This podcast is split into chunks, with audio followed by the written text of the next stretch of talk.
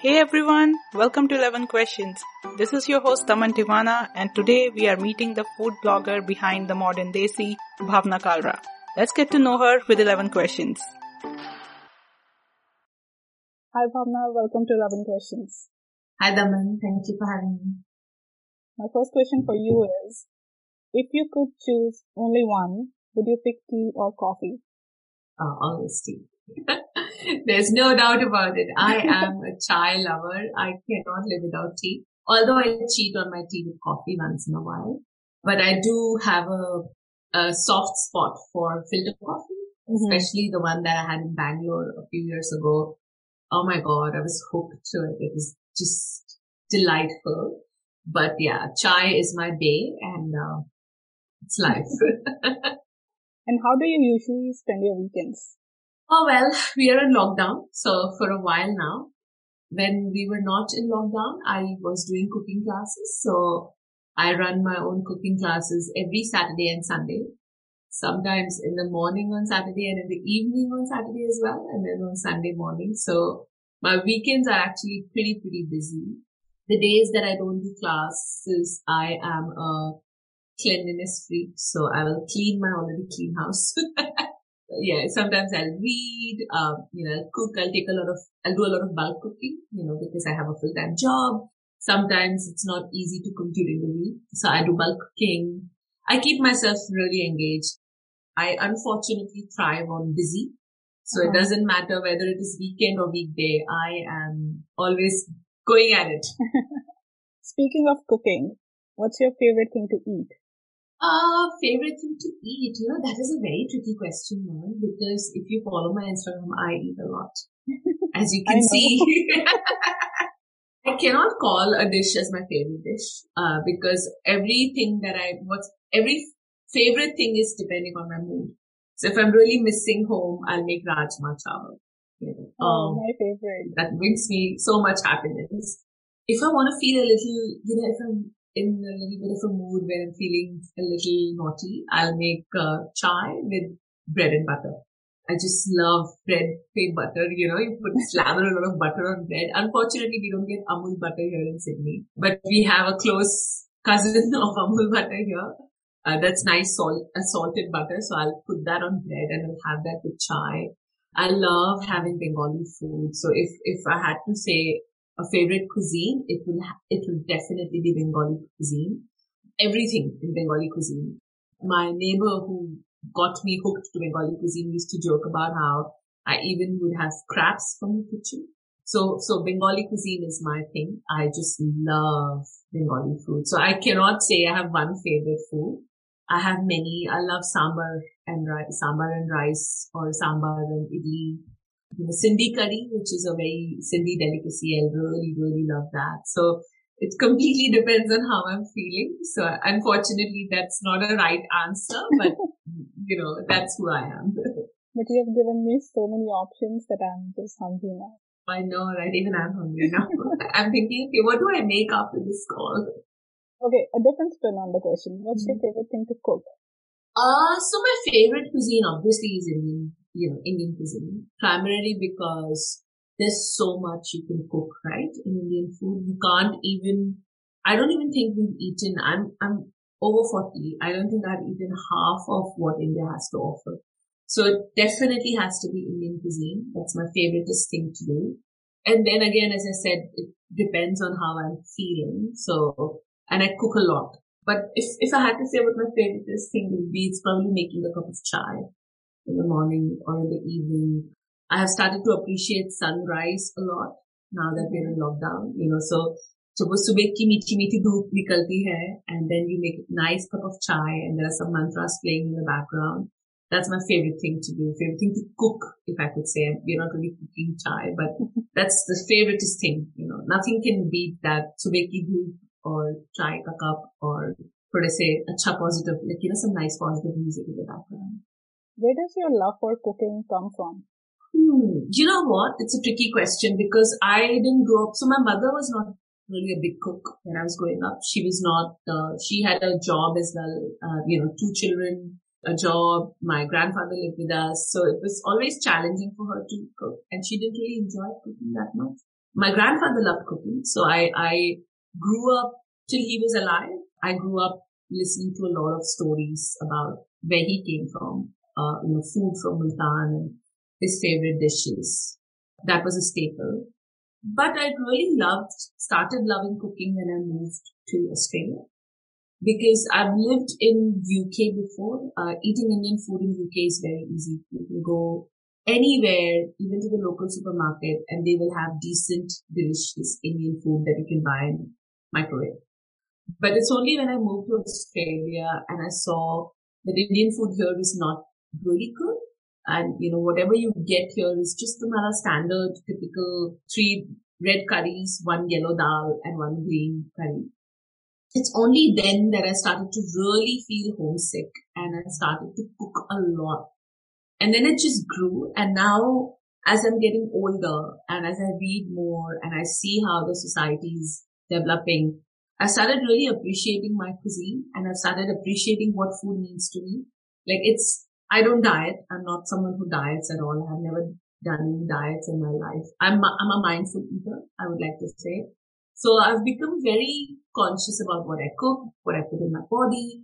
And I started to really love that uh, because I think as you become more comfortable with who you are as a person, you start enjoying a lot of things and food becomes, food has become this huge part of my identity. You know, I really identify myself as an Indian, as a Desi. Yeah, so I really have started enjoying cooking after I moved to Australia because pehle to India mein, you know, you have help, you've got, uh, you know, you can order takeaway, you can get food from the restaurant, your mother is close by, she can cook for you, you can get a cook to help you cook and you know, you have so many options. You know, my mother-in-law lived very close to there. I used to live in India, so a lot of, and she's a mind-blowing cook. So I would always be happy if she was giving us food. So it's only when I moved away that I started realizing, oh my God, I cannot live on takeaway and I need to cook. And if I want to really enjoy what I'm cooking, I need to cook better. So I how also I started cooking after I moved out of India. In India, mom's cooking was amazing. I never had the need to do anything on my own. yeah. And, And whenever I- I, go to India, I still fall back into that, but uh, in India, I don't cook. Mom cooks. Yeah, because it's so easy, right, in India to have that luxury. Because in when you live abroad, you are the cook, you do your laundry, you do your house cleaning, you do everything for yourself over here. So, you know, when people have the charm of, oh, I want to go abroad, people need to also understand that it's not easy. You are doing everything over here for yourself. Right? The sitcoms You are also- show you that. Like, Yeah. watching Friends, you don't know that you have to do everything on your own. it was only poor Monica who was cooking, right? No one else cooked in Friends, right? And I identify myself. I'm a, I'm an obsessive cleaner. I am a cook. I'm a crazy yes. So, so many times when we're watching Friends and we're huge Friends fan, my husband will go, uh, uh, uh, uh, you know, he'll see something. So, uh, you know, when she's anxious, she cleans. I'm like that. So, uh, when I'm anxious, I want to clean. So, and, and that's the thing, right? No one tells us, no one prepares us for life. So India mein school mein people are, our parents are like, oh, you study, study, study, study. And then you get a job. But no one is telling you, oh, there are all these other things that happen in life when you're older. And when you move away from home, like finance, no one teaches about how, how to manage your finances. No one teaches about cooking unless you are really interested as a kid and your parents force you to cook. And I think everyone needs to know how to cook. It doesn't the matter basic life skills are not covered anywhere. It's all about this superficial education you get. education, and that is also just bookish education. It's nothing to do with. I've never used algebra in my life. I've never used geometry in my life, and I struggled in my tenth. Oh my and god! civics and all See, those. Like, history, history I still get, right? History I still love. It's my favorite subject. English, yes, I get it. But, you know, I have never used Pythagoras theorem in my life for anything, you know? So I spent most of my adolescence stressing about finishing my 10th standard and doing this algebra and geometry that I hated. I was a duffer, you know, I absolutely hated it.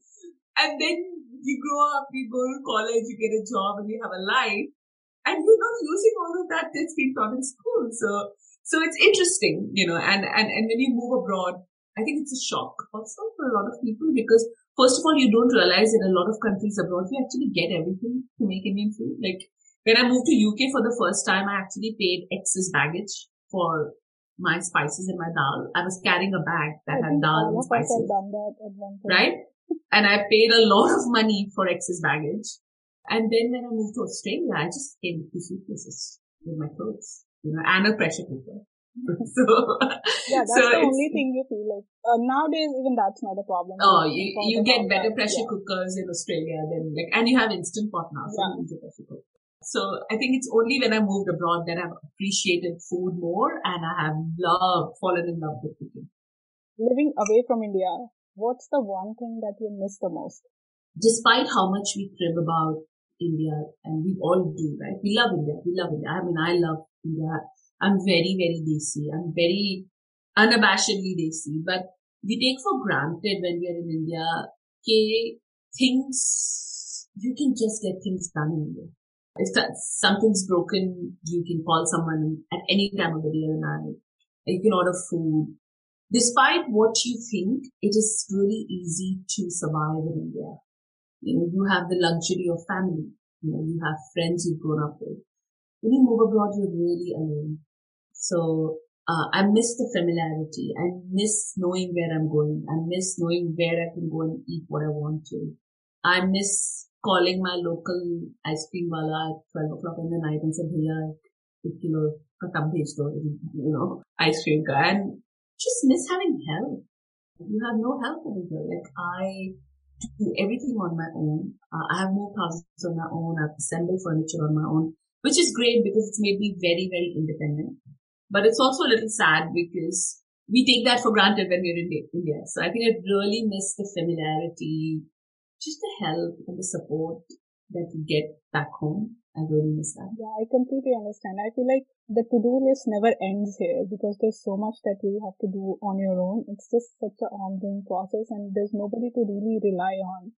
You know, I always say to when you go abroad, up such me you're really alone abroad. Like, you know, right now, we are here in lockdown. I have so many lovely single friends who are just alone. They can't go anywhere. There's no one to come to their house and talk to them. Like, if you're in India, you have family. So you have this cocoon that's, you know, looking after you. That's if obviously you get along with your family, but you know, just that comfort. I really miss that about India. And on the flip side, what's something that you don't miss at all? I don't miss the noise. I have lived abroad for so long now that I'm so used to peace and the quiet. So even though I live in city, which is a busy, very busy metropolitan city, there's a park five minutes down the road from where I am. I can just go there. I can actually sit in the middle of the park now in a, on a sunny morning and I can be alone and no one will come and disturb me. No one will come and touch me. Uh, there's going to be no e teasing. Not that any, I'm too old for e teasing now, but, but you know what I mean, right? So, You're not in India though. yeah. And that's the thing, right? Okay, no one bothers you. And this is the same thing I was saying, you're really alone over here.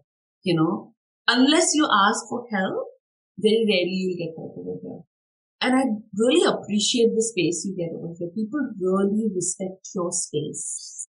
Uh, the first time I went back, the space thing was such a shocker to me because I gotten used to people giving you physical space, forget like yeah. mental space. Mental and in India, I went for something like there was no space between a queue that was there. Like I was like, why are you like on top of me?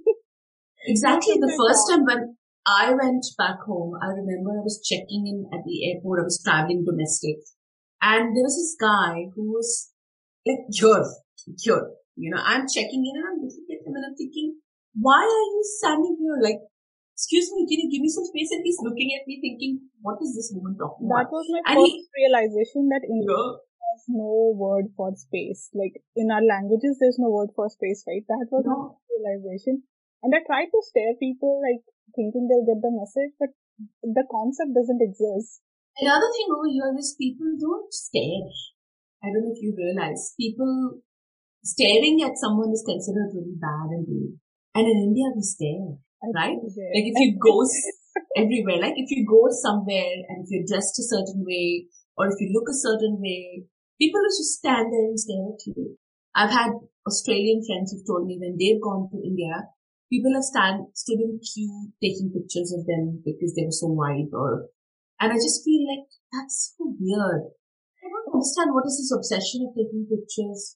Living under the British rule has definitely messed well, up. So yeah, and it's it's that. weird, isn't it? And I think that's very different. Like you know, I over here you can't stare at anyone. It's considered really rude. Like I always think that if I got my mother ever to Sydney, I'll have to train her and I'll have to coach her and tell her, don't stare. That's why in India, people have this habit of looking at people, looking inside people's houses. houses. It's so rude and I think you can, people can call like cops on you for that. People, people, and people call you out. I remember when I had moved to UK and I was going for my walks and there was this beautiful house and a lot of times I would just stare in their house and I would walk. And I remember the owners one day came out and they told me off and told me that we were being very rude, you're intrusive. And that taught me a lesson, obviously, and I learned. And now if someone stares in my house, I'll stare back at them. So, so I get, because over here, a lot of people just leave their homes open. There's no concept of locking your doors. Uh, your backyards are open. Yeah. Depending on obviously the suburb you live in. You can't do that in India. Unless you're in a beautiful community in a village or something where everyone knows everyone.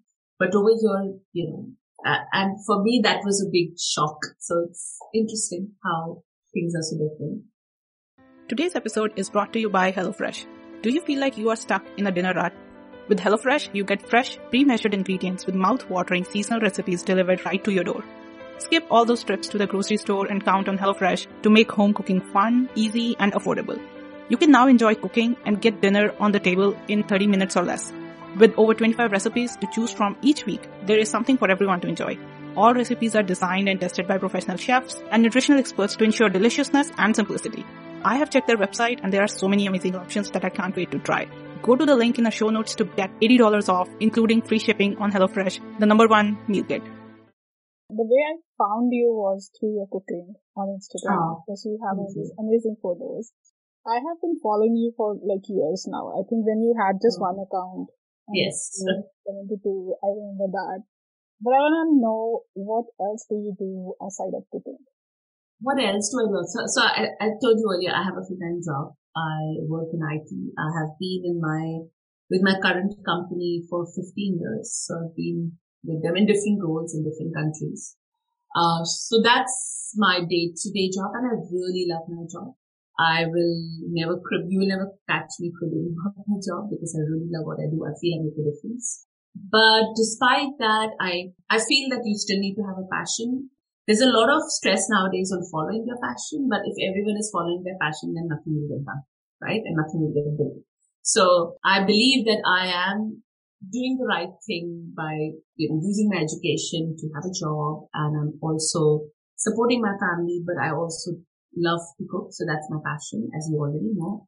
I love taking pictures. I don't call myself a photographer because I think I, you can't, you can't call yourself a photographer if you can carry a phone and take a picture with your phone, because even a monkey can take good pictures if you just give him a phone, right? But, but I do enjoy watching nature. I'm a nature lover. So when I go for my walks, I believe that when you start opening your heart to things, you start seeing beauty around you. And a lot of people tell me, how do you capture these pictures? It's just because you become observant, you know. So I love going for long walks. That's my thing. I love going for long walks. I love taking pictures when I'm going on long walks. I love listening. I'm very spiritual. That's another thing that I do when I'm not cooking. I'm huge into chanting mantras. I believe it really changes how you think, how you feel, how you look at things. I love reading. Having said that, I haven't touched a book in the past few weeks unfortunately. I'm buying books still, but I'm not, I'm not reading them. So I love, love, love reading. That's, that's what I do. It sounds so sad that I'm telling you that that's the only things I do, but yeah, that's what I do besides that's a lot. I'm sure we can do more or we shouldn't do so much, but that's me. One of my favorite things about your Instagram is the poetry you share sometimes. Oh, that is, I think, the hook for me so I want to know your all-time favorite poets. I discovered, um, and this is something very personal I'm sharing with you, something that I don't share with anyone. I was going through a very low phase in my life a few years ago. And it was then that I started reading a lot about Sufism and the kind of love for God that Sufi saints talk about. Uh, like if you ever read about Nizamuddin Aulia or if you ever read about the love Amir Khusro had for his Aulia. So that's when I started discovering poetry. Like I always read, I had read, I did English literature, I'm a postgraduate in English literature, so I read poetry in my college and my school as well. We had poetry like Keats and Frost and, you know, William Butler and so on. But it's only when I was in a low phase that I discovered Sufism. I discovered the poetry that Sufi saints wrote and their uh, followers wrote. So Amir Khusro's poetry, if you read, especially uh, Chhap Tilak Sab Chhini it's just so beautiful. You know, if you, so that's when I started getting into poetry. Then I started, I had friends who read poetry. You know, when you start doing things, you also attract those kind of people. So I met a few people who were into Urdu poetry and my love for Urdu poetry grew quite a bit. So, um, I read a lot of Faiz. Faiz and Faiz is just his, you know, Gulo Rang is just so beautiful. I, I, you know, there's a movie called Haider where Arijit Singh is singing Gulo Rang Not as beautiful as Mehdi Hasan Saab, but it's equally beautiful. So Faiz, Ahmed Faiz is my favorite. Then, um, I also love Ahmed Faraz who was another, you know, poet. I read a lot of uh, contemporary poetry, Gulzar Saab, maybe. Some of his poems and his songs are quite beautiful. Janisar Akhtar, which is Javed Akhtar's father. There's a huge list, but if I had to say who's my favorite, it has to be Faiz Saab and Faraz, Faiz and Faraz.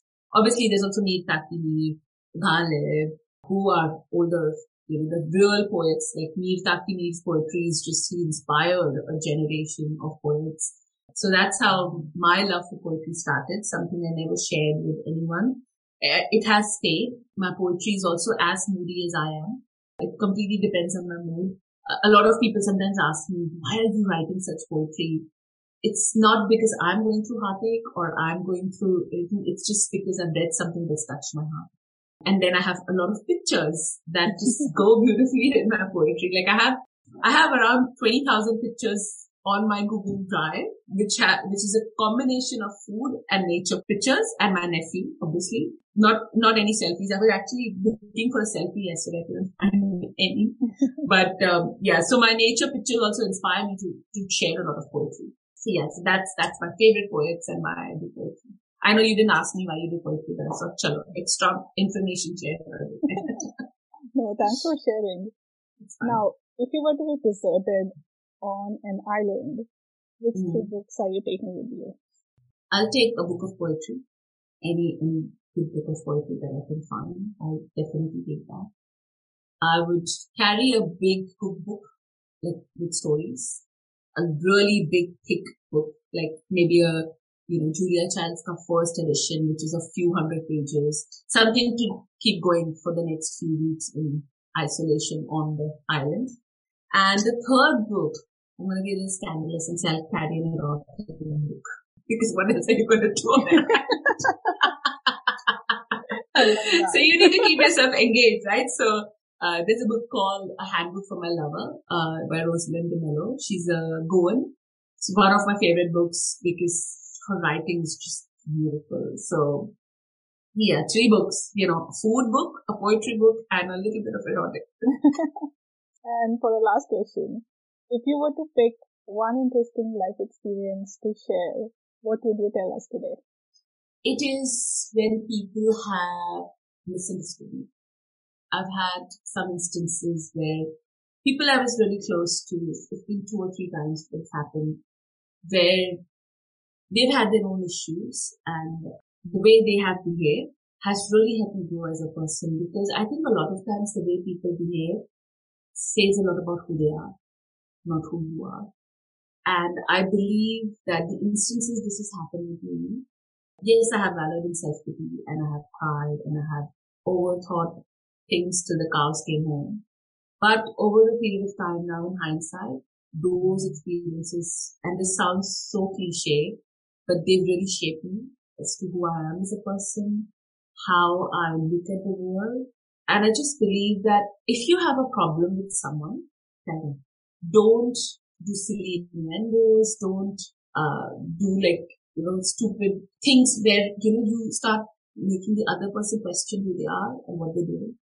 Uh, no one is a mind reader. People don't know what's going on in your mind. If you have something in your mind and you're not on equal pages, I, biggest thing I feel is tell people. You know, you can tell someone, I don't want to talk to you anymore because of this. And you can either discuss about it and move on or be friends, uh, rather than, you know, carrying that baggage with you and leaving that other person with a lot of emotional baggage as well. So that's the biggest thing I feel, especially nowadays in the world of social media where blocking people is so easy. It's like, you know, throwing a stone in someone's house and running away. And we do that a lot. We just, we just run away now. We don't give the other person a chance to defend themselves. We don't even want to listen to what that other person has to say because we are so angry in our own little world that we've already, you know, condemned them. We've decided they've made a, you know, kiya hai We've condemned them, we've sent them to the jail and given them a life sentence. And we don't care about what that other person is going to go through after we behave like this. So there's no self-introspection. There is no thought about what are we doing in life and how we're treating people. Especially now, and I really believe uh, we are going through a very tough time as a society. A little bit of kindness, a little bit of gratitude, and and this is the old person talking, right? because after 40 you become philosophical as well. or you really don't give a shit about anyone. I, ho- I hope I can use that word. But I think we really need to do some self-introspection and evaluate our own behavior before treating others that way. So that's my biggest thing to everyone. I love that message. Sorry, I got, I got really philosophical. No, I love philosophy. So, you know, I love the message and I think that's really important for all of us as we grow. Thank you, Bhavna, so much for answering my ah. questions and being a guest on your podcast today. It was really great talking to you. Thank you so much, Daman, for having me. I hope people listen and enjoy. Thank you for listening to our conversation today. Hope you enjoyed getting to know our guest as much as I did. You can also watch a video version of this conversation on 11 Questions YouTube channel. Don't forget to subscribe wherever you are listening and if you like this episode, please leave a 5 star rating on Apple Podcasts. You can follow me on Instagram and Twitter at 11 Questions Pod for more videos and updates. And I'll be back next week with a new guest. Bye!